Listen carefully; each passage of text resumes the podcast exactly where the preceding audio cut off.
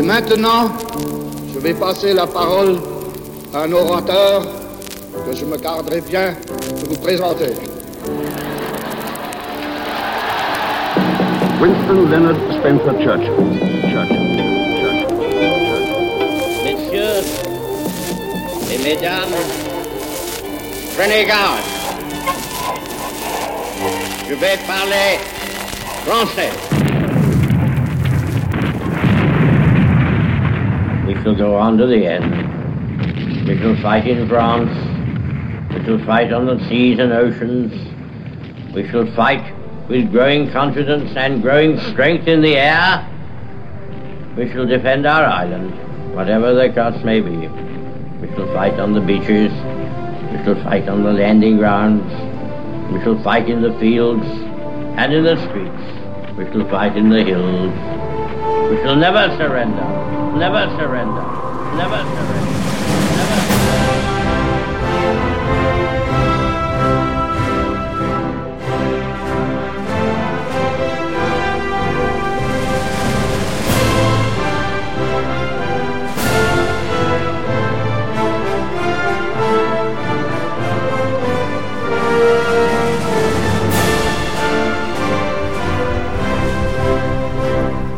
Bonjour, merci à nos invités de nous avoir rejoints ici dans les murs de l'Institut français de Londres qui nous a gentiment accordé l'asile poétique afin que se déroule le premier de nos cinq débats consacrés cette semaine à Winston Churchill.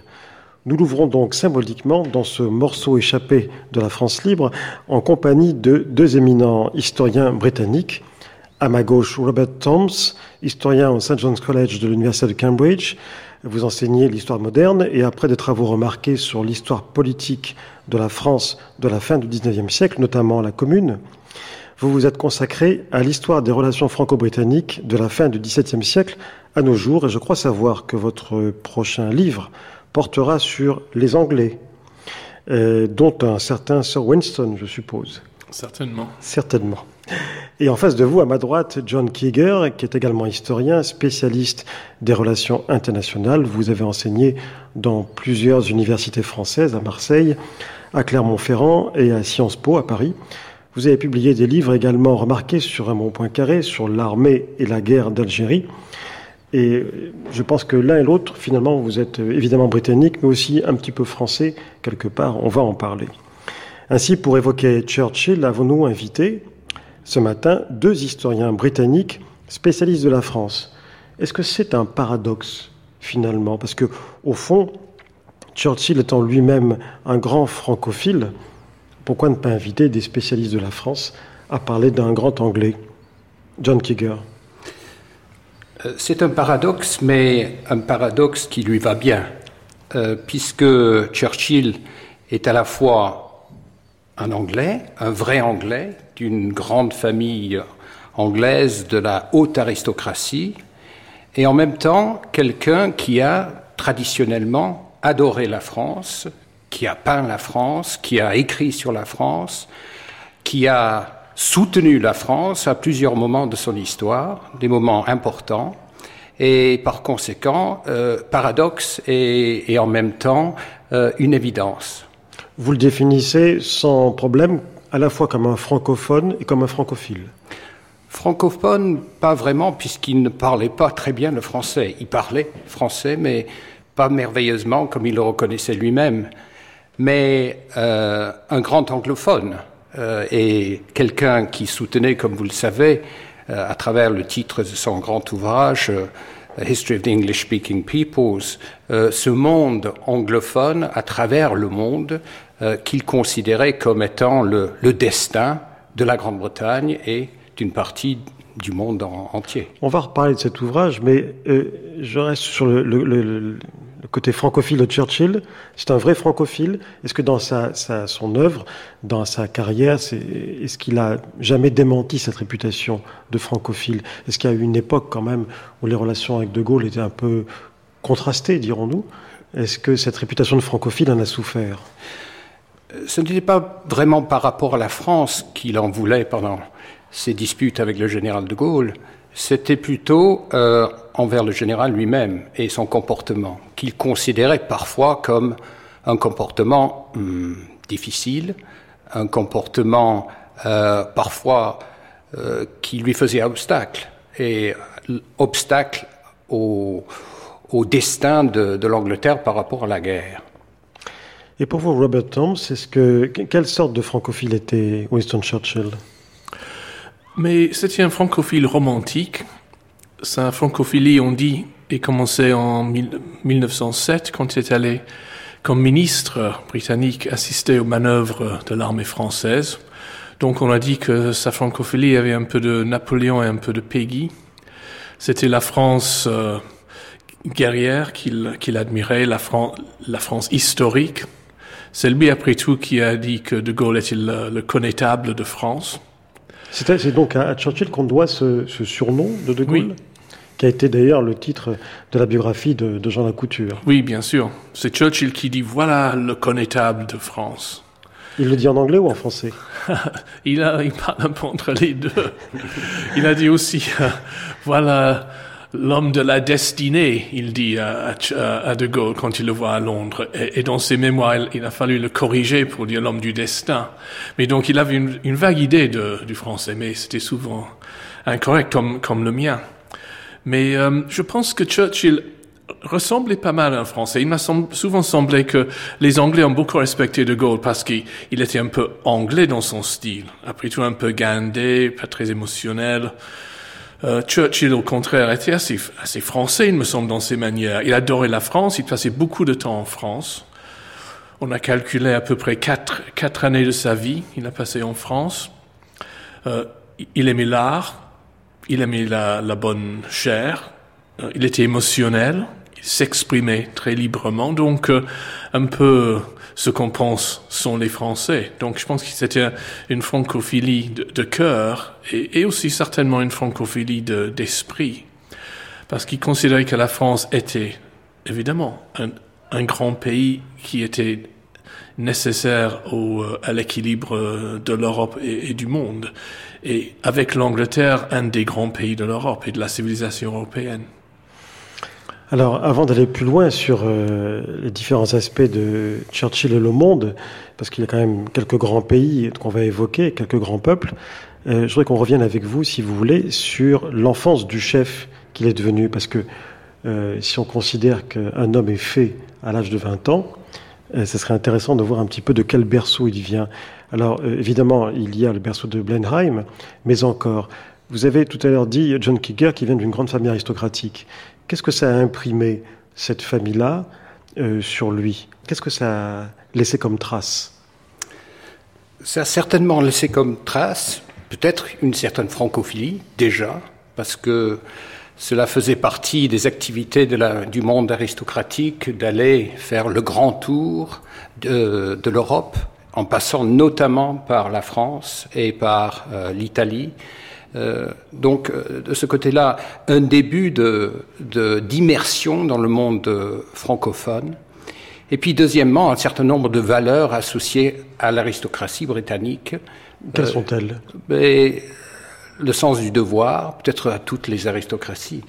Le sens du devoir, un certain, un certain désir de, de l'aventure, un certain recherche du courage et la manifestation du courage, et aussi, je dirais, euh, un certain respect euh, pour un peuple, euh, une association avec, avec le peuple britannique, dans une certaine mesure, l'aristocratie ancienne, et non pas une, une, plus nouvelle aristocratie qui avait un certain dédain pour le peuple. Le peuple anglais ou le peuple britannique?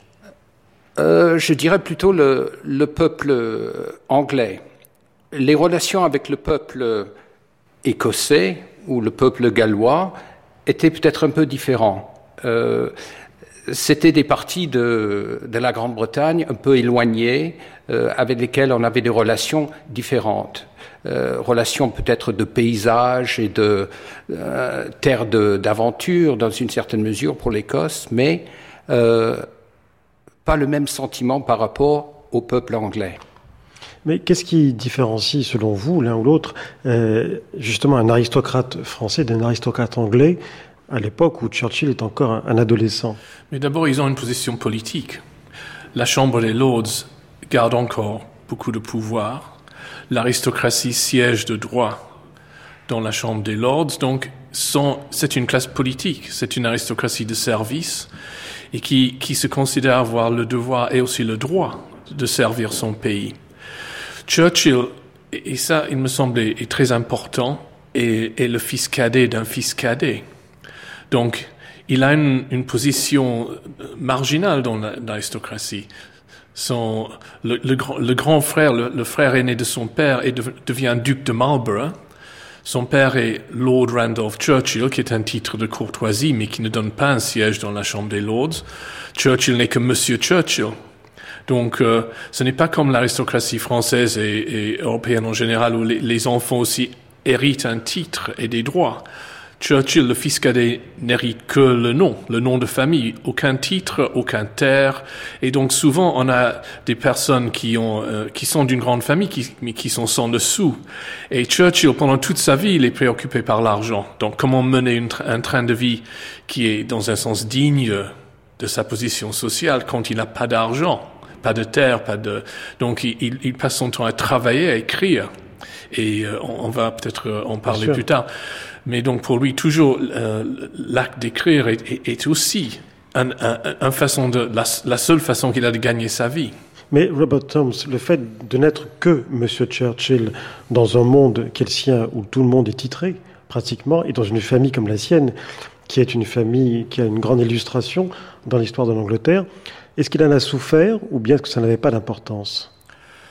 Je pense que ça avait une importance. Après tout, il fallait qu'il qu qu perce. Il ne peut pas simplement attendre que la position, même, le, même le pouvoir arrive euh, sans qu'il lutte pour l'avoir.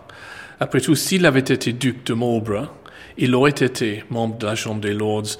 Il aurait probablement, s'il avait voulu être, pu être ministre, il aurait pu jouer un rôle de, presque de droit. Mais il aurait fait de la politique quand même, au sens où on l'entend? Euh, c'est possible en fait que s'il avait été duc de Marlborough, il aurait, il aurait dû se préoccuper de ses, de ses terres. Mais euh, il aurait pu. Et, et, et, il y a des familles en Angleterre qui sont des familles politiques héritaires comme les, les the Salisburys, qui jouent toujours un rôle politique, même de nos jours. Euh, le Marlborough, je ne pense pas que c'est forcément le cas, mais le fait d'être ministre ou d'avoir une position diplomatique ou une position dans le gouvernement régional était quelque chose qu'il aurait pu attendre sans, sans effort de, de sa part. Ce, ce qu'il voulait était beaucoup plus que ça, mais il fallait, il fallait se présenter à la Chambre des communes. C'était, il fallait être élu, il fallait donc jouer le jeu politique comme n'importe quel, euh, n'importe quel député. Surtout John Kager, qu'on voit bien quand on est à Blenheim Palace, à quel point euh, l'enfant, l'adolescent en lui, a été marqué par un environnement où on, ne, parle que de guerre et de relations internationales. C'est-à-dire que sur les murs de Blenheim Palace, tout parle des relations franco-anglaises, de la guerre, de la paix. On est dans l'histoire. Ça ne vous a pas frappé? Oui, c'est quand même remarquable pour un, un jeune enfant d'être élevé de, cette façon.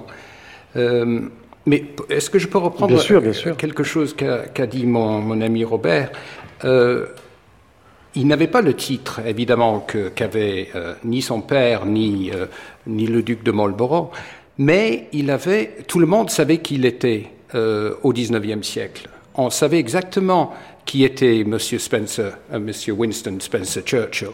Et il était introduit partout. Euh, il avait donc une certaine facilité sociale qui lui permettait de fréquenter à tout moment les personnages politiques les plus importants et par conséquent de, s'insérer assez facilement dans ce milieu politique de la fin du, du 19e siècle, début du 20e. Et je pense que euh, cela fait partie de, son héritage aristocratique qui, dont il ne parle que rarement. Il, il ne se vante pas d'être euh, membre important de l'aristocratie, mais euh, tout de même, il profite de cette, euh, cette situation de façon assez, euh, euh, assez confortable. Robert Thoms Oui, oui, je suis d'accord. Je pense qu'il y a une nuance de, de différence entre nous. Mais il n'avait quand même, il n'avait pas le palais. Donc, beaucoup de, de la vie politique à cette époque-là tournait autour des grandes maisons, où on peut inviter les ministres, même le Premier ministre, pour passer le week-end chez soi. Donc, si on est duc de Marlborough, on peut le faire. Venez passer le week-end à Blenheim, et on vient. Churchill, après tout, il n'avait pas de maison. Sauf quand il a pu acheter Chartwell, qui était toujours assez précaire parce que Et qu'il n'a pas conservé, il a dû- il- il n'a pas su le conserver pour à le vendre. Oui. Donc, euh, il n'avait pas une grande maison où, où le monde euh, politique et, et social, et le, le- le- le monde londonien pourrait naturellement euh, se réunir. En fait, il ne profitait pas vraiment de sa qualité d'aristocrate, sauf pour le carnet d'adresse que vous avez évoqué, John Keeger. Mais est-ce qu'il avait ce sentiment d'appartenance à une sorte d'élite, une d'élite héréditaire en quelque sorte, une sorte de caste Oui, je, je pense qu'il avait le sentiment d'y appartenir, mais il ne s'en vantait pas, comme j'ai j'ai, euh, indiqué tout à l'heure. Euh, il, il avait ce, ce milieu tout autour de lui et euh, ça lui semblait tout à fait naturel, je pense, de vouloir prendre les rênes du pouvoir et, et aussi d'utiliser le monde politique à sa propre façon. Le nombre de fois qu'il a changé de parti, par exemple, Ouais, il, ce- il est resté fondamentalement un conservateur, même s'il a fait un tour euh, du côté des libéraux. Oui, mais euh, peut-être, euh, enfin, il y a deux choses à dire là-dessus. Euh, soit qu'il était fondamentalement conservateur, mais c'était un conservatisme particulier, un, one nation conservatism, c'est-à-dire qu'il considérait comme le peuple anglais ou le peuple britannique comme euh, son, sa circonscription en quelque sorte. Euh, Donc, si je peux aj- Bien sûr. Mais il il ne faut pas oublier que à l'époque de la naissance de Churchill et dans ce- son enfance, les grandes familles aristocratiques étaient souvent libé- libérales. C'était pas des, euh, des conservateurs qui étaient souvent la petite noblesse ou la, la bourgeoisie. Euh, les grandes familles, ou la plupart des grandes familles formaient cette aristocratie Whig, comme on disait, qui, qui, ont, dans un sens, gouverné le pays depuis la révolution glorieuse de 1688. Et c'était à l'époque de la jeunesse de Churchill que beaucoup des familles Whig sont devenues conservateurs euh, parce qu'il y avait une grande dispute sur l'Irlande, surtout, sur la, la, la dévolution du pouvoir euh, que proposait Gladstone et les libéraux, qui allait donner l'autonomie à l'Irlande. Et c'est ça qui a changé la position de beaucoup de familles Whig. Donc on ne peut pas dire que Churchill était, disons, de longue tradition, sa famille était de longue tradition conservatrice. C'était quelque chose qui, était, à cette époque-là, était quand même assez fluide. Est-ce que c'est un d'Israélien, oui, John Keegan dans, dans le sens de, euh, de One Nation Toryism. Dans ce sens-là, je pense euh, qu'il aurait eu des différends avec, euh, avec d'autres qui voyaient une, une certaine division des classes. Lui qui considérait que, que le peuple était un ensemble, une unité, et que euh, il fallait donc donner à, cette, euh, à ce milieu un, un certain destin. Est-ce que vous auriez dit l'un et l'autre qu'il avait, comme un certain général de Gaulle plus tard, une certaine idée de l'Angleterre? Oui, Robert certainement. Toms. Et euh, en fait, euh, nous allons parler de son, son travail d'historien. C'est dans ce travail que nous voyons une idée de l'histoire de l'Angleterre et de l'histoire en général.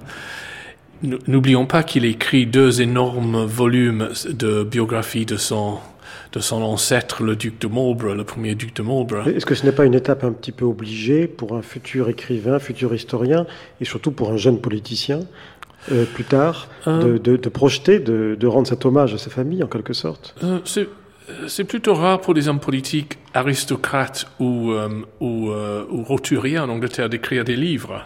Alors c'est encore une, une chose, il me semble, où Churchill ressemble beaucoup plus à, à un homme politique français qu'en anglais. Les, les hommes politiques anglais évitent la, la vie littéraire en général. C'est difficile de penser à beaucoup qui ont écrit des livres. Euh, Disraeli, dont vous avez parlé, a écrit des romans un peu, un peu, lé- un peu léger, légers, légers. Léger. Mais Churchill aussi a écrit un roman, Savrola, Ah oui, oui. qui a, qui a son importance quand même, non? Il est important ce roman ou pas? Oh, je- enfin, à ma connaissance, euh, il n'a pas marqué l'époque, mais euh, je, je Ce n'est n'ai peut-être pas pour ça qu'il a eu le prix Nobel de littérature. pas du tout. Non. Mais en même temps, euh, il a commencé à écrire très jeune. Oui. Ce qui déjà était quand même une sorte de vocation parallèle.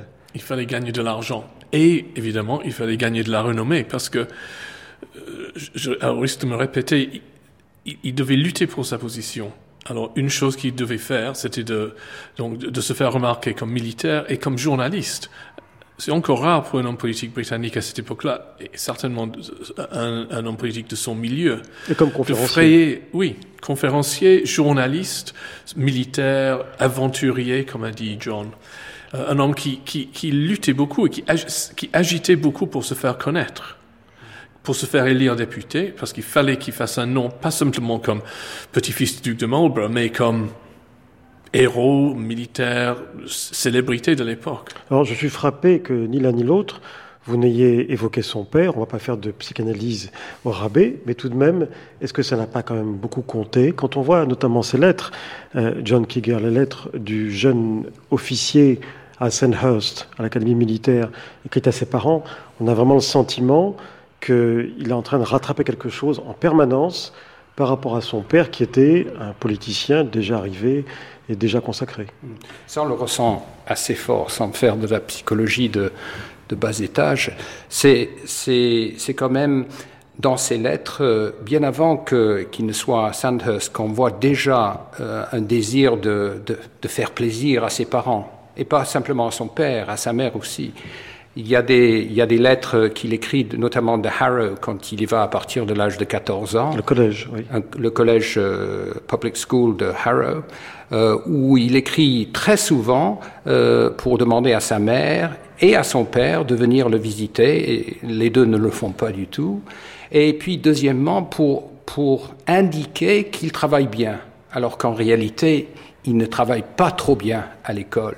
Euh, et il veut donc, euh, il veut s'attirer un certain nombre de, De grâce. de grâce de ses, ses parents, que, comme le veulent, je suppose, beaucoup de beaucoup d'enfants. Est-ce que, alors, ce, ce jeune Churchill, très tôt, très vite, c'est un soldat, bien entendu, ça paraît naturel, mais c'est un soldat, et il va voyager énormément. On va le retrouver au Soudan, euh, dans la guerre des bourgs, on va le retrouver en Inde. Est-ce qu'il a une vision de l'Empire? Est-ce qu'il est naturellement colonialiste ou pas? Est-ce que ça a du sens d'en faire un colonialiste? Première remarque, euh, c'est qu'il il va où se trouve l'action. Toujours, il recherche l'action. En partie peut-être pour faire plaisir à, la mémoire de son père ou pour faire plaisir à sa mère et, et à son entourage familial. Mais euh, c'est sûr que militairement, il va où il y a vraiment de l'action et politiquement, un peu plus tard, il ira où se trouve l'action, même en voulant changer de parti simplement pour euh, être dans l'action, le gouvernement qui est au pouvoir. C'est à partir de, sa période, de ses expéditions militaires, qu'il commence, euh, il me semble, à s'intéresser énormément à l'Empire britannique, mais aussi à une certaine idée de cet empire. Il a une, une vision d'une Grande-Bretagne euh, qui a un rôle important à jouer à travers le monde, de par sa culture, de par euh, euh, sa façon de gouverner. Une mission de civilisation? Oui, tout à fait, une mission civilisatrice. Et en même temps, en même temps, ce n'est pas un, il n'est pas un croyant. Ce n'est pas, il n'y a rien de religieux là-dedans. Non, non, non, pas quelque chose de, de religieux que j'ai remarqué du, du tout, mais il y a quand même une foi dans l'Empire et le destin du peuple britannique. Robert Toms. Oui, c'est intéressant parce que il est impérialiste dans le sens où il, il se proclame impérialiste. Il pense que l'empire est une grande et bonne chose. Il veut garder l'Inde, même quand la plus, beaucoup d'hommes politiques commencent à comprendre que l'empire en Inde va, va bientôt terminer. Mais il s'intéresse jamais vraiment, il me semble, à l'empire, au gouvernement de l'empire. Il n'a jamais été secrétaire d'État pour l'Inde, je crois. Il n'a jamais été vice-roi. Il aurait pu, je suppose. Il n'a jamais été ministre des colonies. Donc, son action politique est toujours intérieure. Donc, c'est comme si l'Empire est, est, est le, le socle sur lequel la puissance britannique repose. L'Empire, c'est un moyen, mais pas une fin. je pense, oui. ça. En même temps, il a, dans ses, en tout cas dans ce que j'ai lu, dans ses, la plupart de ses textes et dans ses mémoires, on ne sent pas une idéologie de l'Empire. Au sens. euh, où l'empire, c'est l'anglophonie en quelque sorte, je pense qu'il y a une idéologie. Euh, ça dépend de ce qu'on comprend par idéologie, mais il y, a, il y, a, une croyance, il y a une foi, il y a euh, une certaine rationalité dans sa tête par rapport à ce que ce que c'est que l'empire. J'entends par idéologie quelque chose de militant quelque chose de, très activiste par rapport à ce que doit être l'Empire britannique. On sent que chez lui, ça fait partie des choses naturelles, même dans ce fameux livre que vous avez cité tout à l'heure, The English Speaking People, c'est-à-dire l'histoire des peuples de langue anglaise, qui avait donc euh, été publié en 1956-58 et qui fait quatre volumes tout de même. On sait qu'il a l'habitude de faire des livres qui prennent de la place, mais enfin, quatre volumes. Qu'est-ce que c'est exactement que cette histoire des peuples de langue anglaise? Est-ce que déjà le titre n'est pas un programme. Ah, dans les années 50, donc après l'indépendance de l'Inde. Oui, sauf qu'il a écrit la plupart dans les années 30. Euh, oui, mais toute toute son, histoire a un but politique.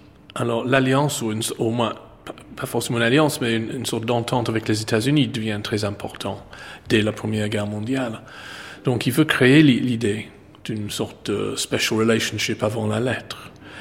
Et, euh, et je pense que cette idée de bien qu'il soit attaché à l'Inde comme source de, grandeur, euh, pour beaucoup d'impérialistes de sa génération, l'avenir de l'Empire, c'est en effet euh, l'Empire des Blancs, si on veut.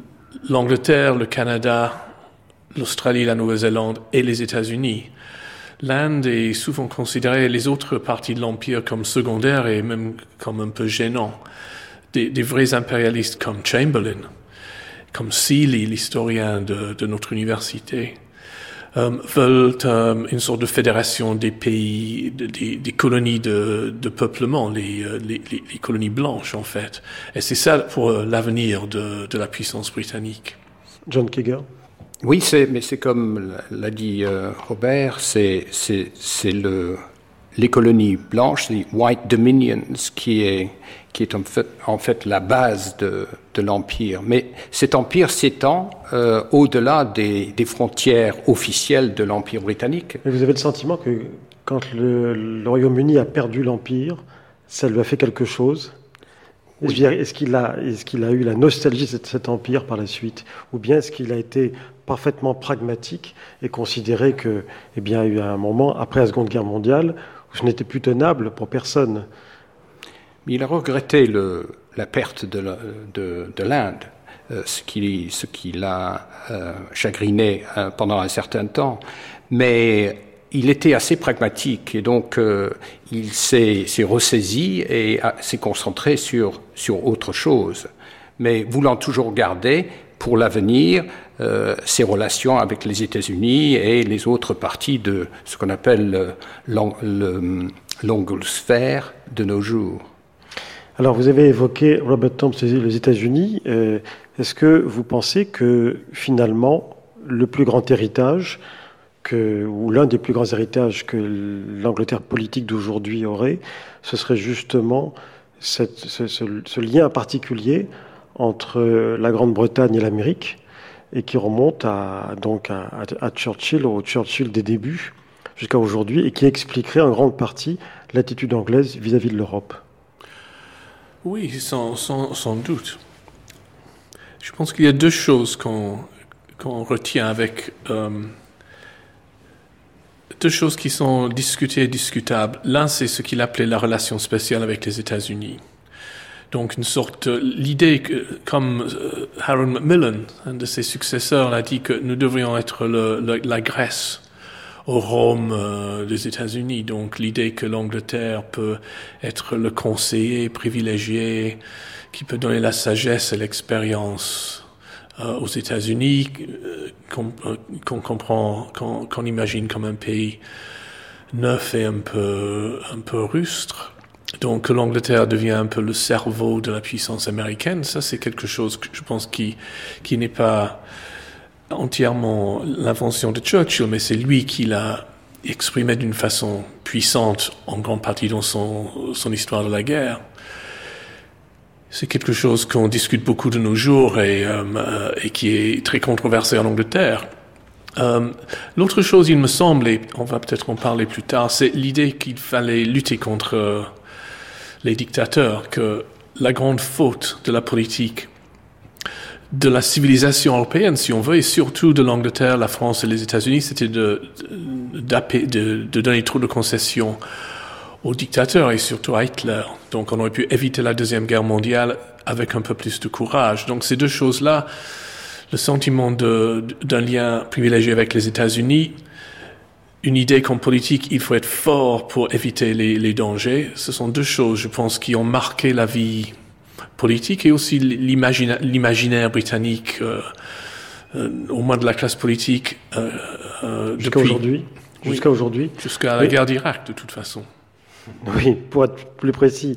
Mais John Kigger, est-ce que l'euroscepticisme d'une grande partie de la classe politique anglaise, à votre avis, est-ce qu'elle doit quelque chose à Churchill? On, pourrait même dire le contraire, dans la mesure où c'est Churchill qui a suggéré après la Deuxième Guerre mondiale que, euh, que l'Europe était, euh, devait se faire, une intégration européenne devait se faire. C'est lui qui a encouragé cette, cette notion. Et pour des raisons euh, tout à fait traditionnelles, euh, traditionnellement britanniques, du moins en, relations internationales, c'est-à-dire que la Grande-Bretagne ne voulait pas qu'il y ait de nouvelles guerres en Europe parce que cela avait tendance à perturber euh, les activités économiques ou, d'autres activités britanniques, et cela pouvait perturber la sécurité de la Grande-Bretagne. Et, en même temps, euh, euh, il pensait que la France et, l'Allemagne notamment devaient trouver une certaine amitié à nouveau pour que cette sécurité, cette stabilité soit retrouvée en Europe. Mais sa vue traditionnelle du monde était que si l'Europe était calme, si l'Europe était stable et équilibrée, euh, la Grande-Bretagne pouvait se concentrer sur ses autres activités, notamment ses relations avec les États-Unis et le commerce et, un certain nombre d'autres euh, intérêts anglophones en quelque sorte. Comment est-ce que vous définiriez le, le churchillisme en politique étrangère? Une vue assez traditionnelle euh, de la Grande-Bretagne dans le monde, c'est-à-dire euh, une Europe stable et, en paix, et euh, pour pouvoir se concentrer sur les autres activités mondiales de la Grande-Bretagne, qui, même encore dans les années 40, était toujours un pays mondial. Mais cette dimension est caduque après la fin de l'Empire Non, pas forcément, puisque si vous regardez les, les, tendances euh, économiques de la Grande-Bretagne, financières ou de commerce, une grande partie de son commerce se faisait à l'extérieur de l'Europe. Une très grande partie de ce, commerce se faisait à l'extérieur de l'Europe. Donc il n'y avait pas forcément intérêt à la Grande-Bretagne d'être membre euh, d'une Europe intégrée qu'à partir des années 60. Euh, et c'est à partir de là que la Grande-Bretagne commence à, demander une certaine adhésion à cette Europe qui est en, bonne marche.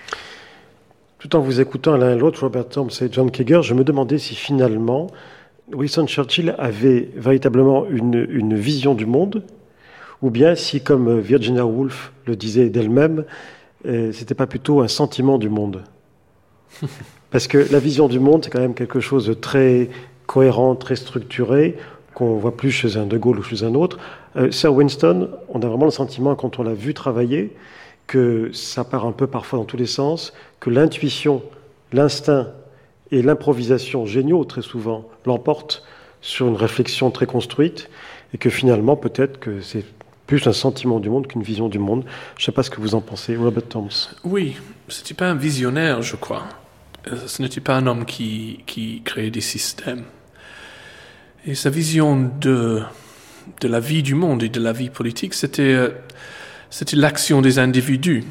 Donc il avait une idée de l'histoire très classique, que l'histoire c'était l'histoire des grands hommes. Et donc à son époque c'était lui et Roosevelt et Staline qui, qui dirigeaient, qui décidaient le, le destin du monde, ou la destinée comme il aurait dit. Donc euh, je ne pense pas qu'il avait l'idée de créer des systèmes, donc il parlait de l'Europe, dont l'Angleterre ne ferait pas partie. Il, il était pour les, euh, les Nations Unies. Je suppose qu'il avait été plus ou moins pour le, la Société des Nations, mais ce n'était pas, ce n'était pas un enthousiaste pour, pour ce genre de solution. Je pense que pour lui, c'était, euh, c'est une question de, de pouvoir, en fait. C'était un homme qui croyait euh, qu'il fallait qu'une, que, que, que, le monde était composé de, de grandes et de petites nations, et que les grandes nations devaient être forts et dans un sens, c'était toujours une lutte. Et, et qu'on devait diriger avec le courage, la décision. Mais euh, je ne pense pas qu'il y avait une théorie derrière cette, cette idée. John Krieger, vous partagez cette, cette opinion? Oui, entièrement. Je, je ne pense pas qu'il voyait de système. D'ailleurs, je dirais peut-être même qu'il avait horreur des systèmes, des systèmes trop rigides. C'était pas intellectuel en ce sens-là. Non, non, non, pas du tout. Et enfin, si on peut parler de euh, sa période à l'école, il n'était pas, il ne s'est pas montré du tout euh, comme un intellectuel. C'était vraiment un homme de l'action, euh, un pragmatique et quelqu'un donc par rapport aux relations internationales qui qui considérait le monde en 1900. Euh, 50, un peu comme on considérait le monde dans les années 30 ou, ou dans les années euh, précédant la Première Guerre mondiale. C'est-à-dire un, un, certain nombre d'États qui évoluaient euh, sans qu'il y ait besoin d'un système pour les contenir. Donc fondamentalement, un homme du 19e siècle? Oui. Oui. Qu'il est resté jusqu'à la fin? Probablement. Plutôt, on peut dire que le, le 19e siècle termine quand? Donc, c'est, la réponse la plus simple, c'est avec la Deuxième Guerre mondiale, avec le, le début de la guerre froide, la, la montée de, de nouvelles superpuissances. Mais suis... En France, on, on, a plutôt l'habitude de l'achever avec le début de la Première Guerre mondiale. Oui, mais... mais euh, ça dépend des, des critères. Mais la Première Guerre mondiale a plutôt été une guerre euh, presque entièrement européenne, entre les puissances européennes, qui est décidée en Europe. Ok, les États-Unis jouent un rôle à la fin. Euh, la Société des Nations est essentiellement européenne. Euh, la Deuxième Guerre mondiale est, véritablement mondiale et, laisse l'Europe à la fin comme un peu marginalisée. Donc c'est ça qui me semble qui change. Mais, vous n'avez pas le sentiment que en 1914, enfin après 19, il y a une modernité euh, en toute chose, et pas seulement en relations internationales, qui est clos et qui permet quand même de dire que on tourne la page d'un siècle? Non euh, Maintenant, tu vous posez une question où il faut quelques minutes de réflexion. je vous en prie. euh, mais est-ce que, est que je peux oui, bien sûr, John quelque chose sur, euh, sur cette, pour dire que Churchill était un homme du 19e siècle euh, il, il, il, y avait quelque chose qui le distinguait très fortement, je crois, de, de tout ce qui était 19e et même là où, s'arrête le 10e, euh, 19e qu'on n'a pas encore décidé. Euh, c'était son appât, son, son, son, enthousiasme pour tout ce qui était moderne.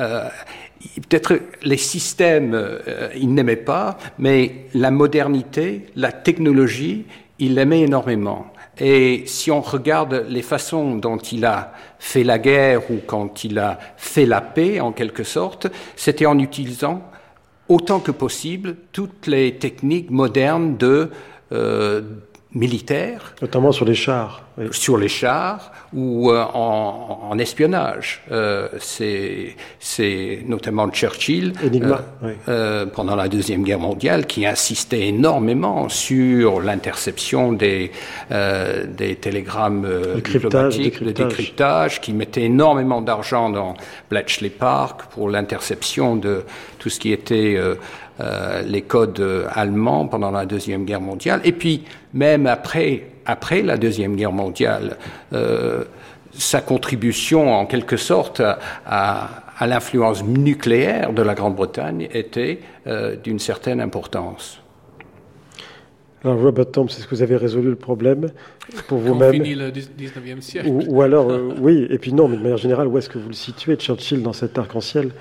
Parce qu'on peut très bien être issu du 19e et, se diriger à grands pas vers le 20e, mais lui, on a le sentiment, justement, par ce côté humain, euh, intuitif, instinctif, qu'il est resté, euh, mais ça je ne le dis pas en, mauvaise part, hein, qu'il est resté fondamentalement un homme du 19e. Oui, si on voulait le catégoriser, si on voulait mettre une étiquette sur lui. C'était donc, comme nous avons dit, un aristocrate libéral de la fin du 19e siècle.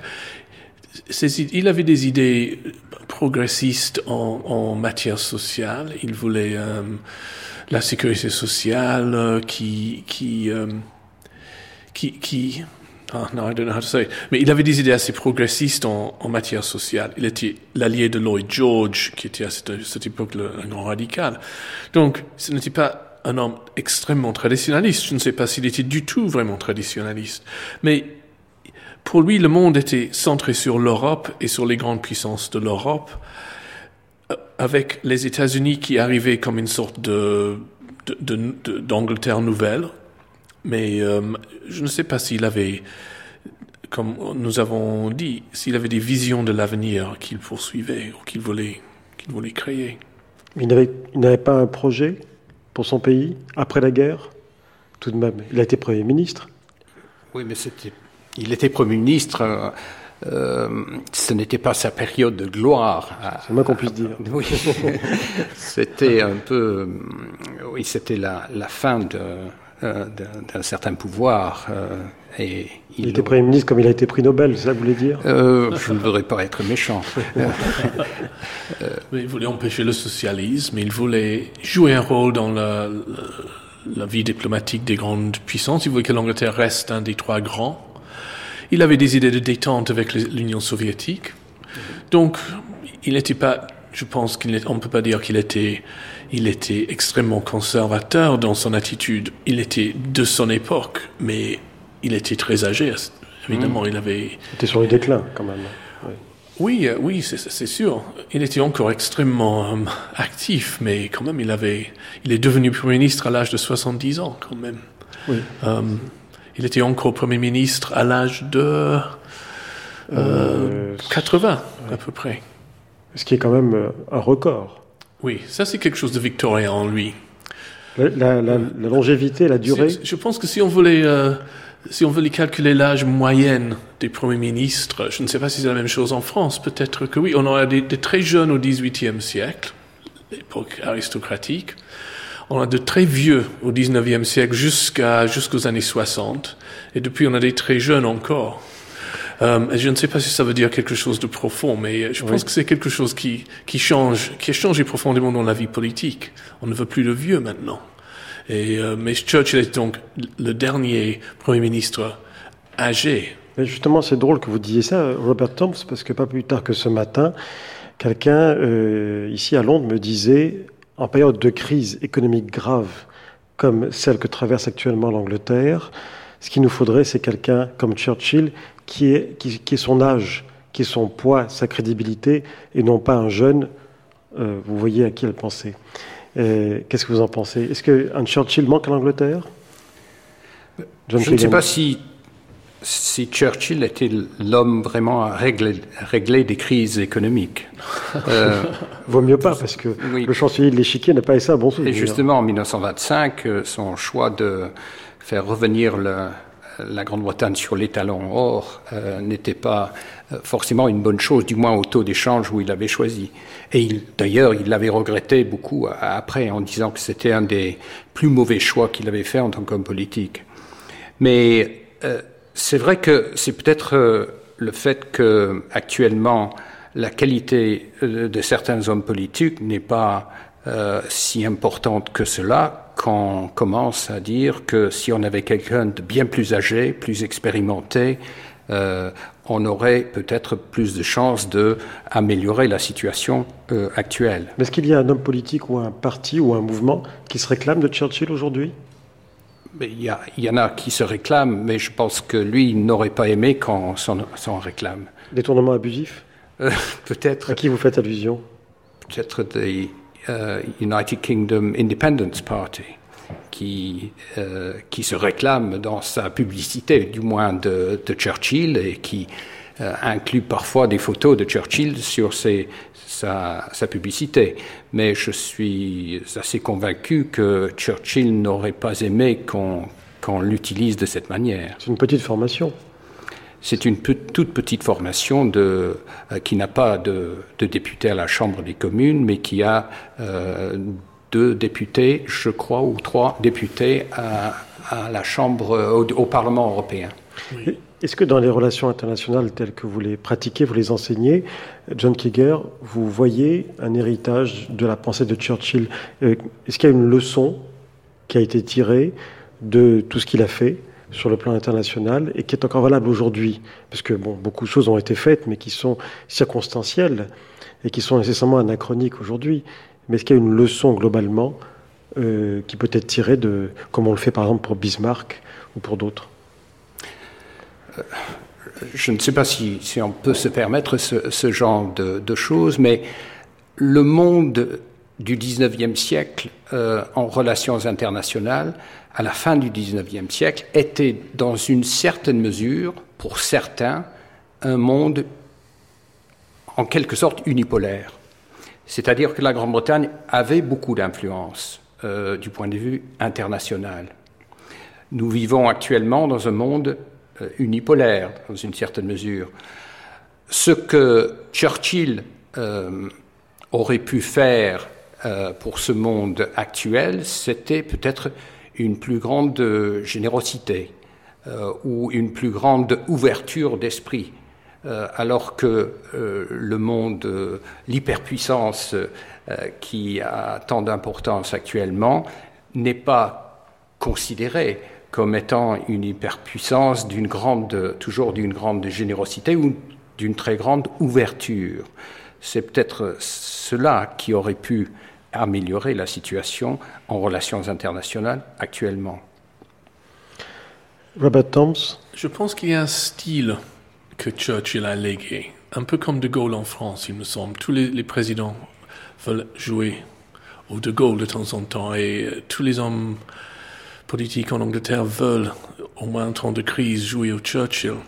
Et c'est cette idée que il faut quelquefois affronter les dangers, il faut quelquefois que les hommes politiques disent vous allez devoir faire des sacrifices, le sang, les larmes, la sueur. C'est ça que souvent quand on dit en Angleterre, je crois, il nous faut euh, un vrai chef, c'est ça que les gens veulent. Ils veulent qu'on leur dise qu'il faut qu'ils souffrent. Alors, évidemment, c'est quelque chose que les hommes politiques ne veulent pas faire. Et donc, euh, sauf en cas de véritable crise, je ne pense qu'on n'aura pas de Churchill. Après tout, personne ne voulait de Churchill en général. C'était seulement dans les, le moment de grand danger en 40 qu'on a, qu'on a demandé à Churchill de venir au pouvoir. Même ceux qui avaient, pendant très longtemps, euh, qui, qui se méfiaient de lui. Après tout, Churchill n'était pas généralement aimé il y avait beaucoup de soupçons de ses ambitions. Euh, on le considérait comme un extrémiste. Donc, euh, c'est un genre de politique qui va pour les moments difficiles, mais qui, en, en général, comme en 45, on ne veut pas dans les, les, moments de paix. Au fond, s'il n'y avait pas eu la guerre, durant toute sa carrière, il aurait laissé la trace d'un politicien au sens péjoratif du terme. Il a fallu la guerre pour qu'on se rende compte qu'il était aussi un homme d'État, et pas seulement un politicien. Euh, je, je, peut-être revenir là-dessus là dans un instant, mais pour, pour, rebondir un tout petit peu sur ce que vient de dire Robert, parce que dans ce que, ce que Churchill a légué aux hommes politiques de nos jours, euh, il y a aussi cette partie de détournement euh, de, de l'héritage de Churchill dans une certaine mesure. C'est-à-dire que en 1956, au moment de euh, au moment où de Suez, la, de Suez où la Grande-Bretagne, euh, sous euh, notre Premier ministre Anthony Eden, pensait qu'on était de, à nouveau devant un nouveau Hitler et que c'était le moment churchillien où l'Angleterre devait euh, montrer son courage et avec la France reprendre euh, Suez, etc. Et puis, dans une certaine mesure, en, en 2003, au moment de, de l'Irak, quand Tony Blair a fait un certain nombre de références à Churchill, au fait qu'il ne fallait pas se montrer lâche devant les, les tyrans, et par conséquent euh, reprendre euh, les mots de Churchill et euh, se débarrasser de Saddam Hussein. Donc, dans une certaine mesure, on peut utiliser Churchill comme on, veut. Il est à, à, mettre à toutes les sauces dans une certaine mesure, et c'est peut-être ça le, le signe d'un homme politique qui, qui, a marqué son temps et qui, euh, et qui continue à, continue à avoir une influence importante. Si vous deviez l'un et l'autre ne conserver qu'un seul discours de tous les très nombreux discours qu'il a prononcés, alors je ne dis pas celui que vous considérez comme le plus important sur le plan historique, mais celui que vous voulez conserver parce que c'est celui qui vous touche le plus et qui vous parle le plus, ce serait lequel? Robert Toms Pour moi, ce serait l'autre appel du 18 juin 40. Euh, quand Churchill parlait dans la Chambre des communes, quand il a dit euh, nous, nous, nous battrons sur les plages, nous nous battrons dans les villes, nous nous battrons dans les collines, nous nous rendrons jamais. Alors ça, euh, ça me, ça me touche encore. Et euh, j'ajouterais que c'est quelque chose qui a probablement été inspiré par un discours de Clémenceau que Churchill aimait beaucoup. Euh, et parce qu'il a cité, il dit dans ses mémoires qu'il a cité ce discours quand il parlait avec Reynaud, je crois. Paul Reynaud. Oui. Euh, Clémenceau a dit Nous nous battrons devant Paris, nous nous battrons dans Paris, nous nous battrons derrière Paris. Alors Churchill cite ce, ce discours et quelques jours plus tard, il dit son grand discours de, euh, de défiance, de, non, pas de défiance, de, de défi dans la, la Chambre des communes. Donc pour moi, c'est celui que j'aime le plus. Et il reste actuel, à votre avis? J'espère que non. Et pour vous, John Kager Eh bien, je ne sais pas, ce n'est pas vraiment un discours au sens euh, traditionnel qui puisse rallier le, le peuple britannique ou, autre peuple, mais c'est ce qu'il avait dit, bien sûr, à, Chamberlain euh, au moment, après, Munich, euh, quand il a dit On vous a proposé le choix entre le déshonneur et la guerre, vous avez choisi le déshonneur et vous aurez la guerre. Euh, ce, ce sentiment-là qui, qui, me semble un, un, point fort. Et puis, s'il faut retenir quelque chose de, euh, de la voix publique de, de Churchill, c'est aussi son humour. Euh, quelque chose dont on n'a pas parlé, mais il avait un sens assez fort. De on va beaucoup de... en parler euh, ah. par la suite, mais, mais c'est intéressant que vous le souligniez. Vous pensez à quoi Oui, mais je pense notamment euh, à ce qu'il avait dit de ce, ce, ce, ce, Stafford Cripps, je crois, quand il avait dit un personnage assez, assez sec et, austère, euh, qui était, euh, si je me rappelle bien, chancelier de l'échiquier à un moment donné, dans les années, années 20, quand il avait dit euh, il, a, il a toutes les vertus que je déteste et aucun des vices que j'admire. je, note que dans les discours que vous avez cités l'un et l'autre, il y a de très belles formules. Est-ce que cet homme du verbe et de la formule? Qui avait un sens de l'humour très profond, comme vous l'avez dit, n'était pas parfois prisonnier de ce goût de la formule et est-ce qu'il n'a pas dit parfois des choses qui ont dépassé sa pensée, euh, en quelque sorte Il John préparait. Robert Thompson. Il préparait tout ça. Ah oui. Euh, il a dit euh, les paroles sont les seules choses qui durent. C'était ça m'a beaucoup frappé. Mais il préparait tout, il préparait ses discours, n'est-ce pas? Il les, il les apprenait de, euh, par cœur devant la, devant la glace. Il faut, faut rappeler quand même qu'il était, il était hypermnésique hein, et qu'il avait cette qualité de mémoire exceptionnelle mmh, oui. jusqu'à la fin de sa vie. Il avait très peur de parler aussi. Je à pense qu'il était, il était souvent malade avant de faire un discours à la, à la, Chambre. Oui, et il avait tout jeune un défaut de la langue. langue. Oui. Euh, donc euh, ça, le, ça le gênait de parler parfois en, en, en public. Et puis parfois aussi l'alcool jouait de mauvais tours euh, dans ses discours, notamment un à la Chambre des communes qui lui a valu de se retrouver ah, oui. à traverser le désert oui. pendant quelque temps. Mais on, on voit dans l'alcool aussi sa, sa francophilie. Euh, Qu'est-ce que vous voulez dire par là Le Paul Roger, Hennessy ah, Cognac. Le champagne Paul Roger, oui. le cognac Hennessy, le vin aussi. Et le vin, bien sûr, qu'il aimait euh, considérablement. C'est ce à tout moment. C'est peut-être ce que Robert Toms finalement entendait tout à l'heure par francophilie romantique. Oui, oui. C'est-à-dire un peu éthylique. Oui, sensuel aussi. Je veux dire, sensuel dans le sens qu'il aimait les plaisirs de la vie française, de la, du, de la Côte d'Azur, du Pays Basque, de Paris. Donc, euh, c'était un peu. Mais encore une fois, c'était la francophilie de la, de, de, des classes élevées au, à la fin du 19e siècle, où on passait de longues vacances en France, parce que c'était le pays de cocagne dans un sens.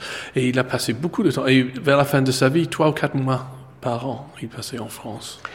Il y a euh, très peu de temps, il y a deux ans, un sondage tout à fait officiel a été effectué en Angleterre euh, où on posait la question, pas seulement à des jeunes, mais je pense beaucoup à des jeunes, Est-ce que Churchill est un personnage de l'histoire ou un personnage de roman? Et un quart des personnes interrogées pensent que c'est un personnage de fiction. Comme Harry Potter finalement. Est-ce que ça vous étonne? Vous qui êtes professeur d'histoire l'un et l'autre. Ça ne m'étonne pas forcément de, la façon dont on enseigne l'histoire euh, au lycée maintenant, peut-être en Grande-Bretagne, mais en, option, en option. En option, malheureusement, et, et euh, avec une concentration euh, sur un certain nombre de, choses, en particulier sur l'Allemagne, et pas forcément la longue durée dans l'histoire. Et donc, des personnages comme Churchill font un moment d'apparence et, puis disparaissent car c'est le nazisme ou, les, les, horreurs de la Deuxième Guerre mondiale dont il faut étudier le plus. Et vous, ça vous étonne, Robert Thoms Malheureusement, non, pour la même raison que John.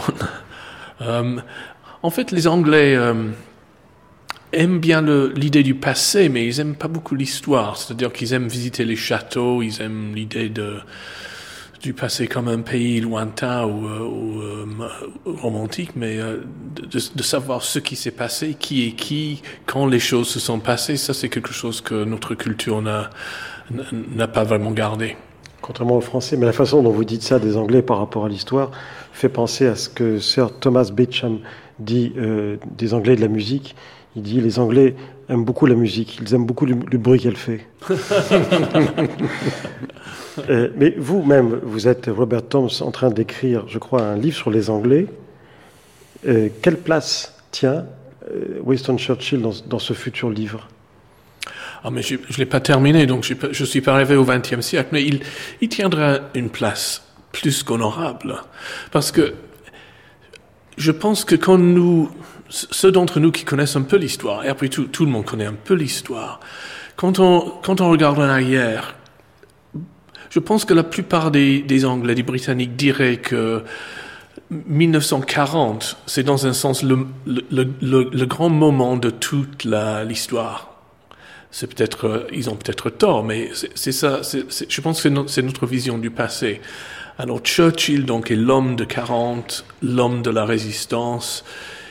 Et même s'il y a des personnes qui, qui, le confondent avec Harry Potter, ceux qui savent que c'est un véritable personnage savent que ce qu'il a dit en 40, c'était de d'empêcher la capitulation, de continuer la lutte et donc de comme il a dit lui-même, de sauver la civilisation européenne de, de nouveau euh, Dark Age. Eh bien, merci John Keger et merci Robert Thoms d'avoir participé à cette émission enregistrée à l'Institut français de Londres. On retrouvera la liste de, de, vos ouvrages sur le site de France Culture en détail avec toutes les précisions possibles. Quant à nous, on se retrouve dans un instant pour un reportage sur les pas de Winston Churchill.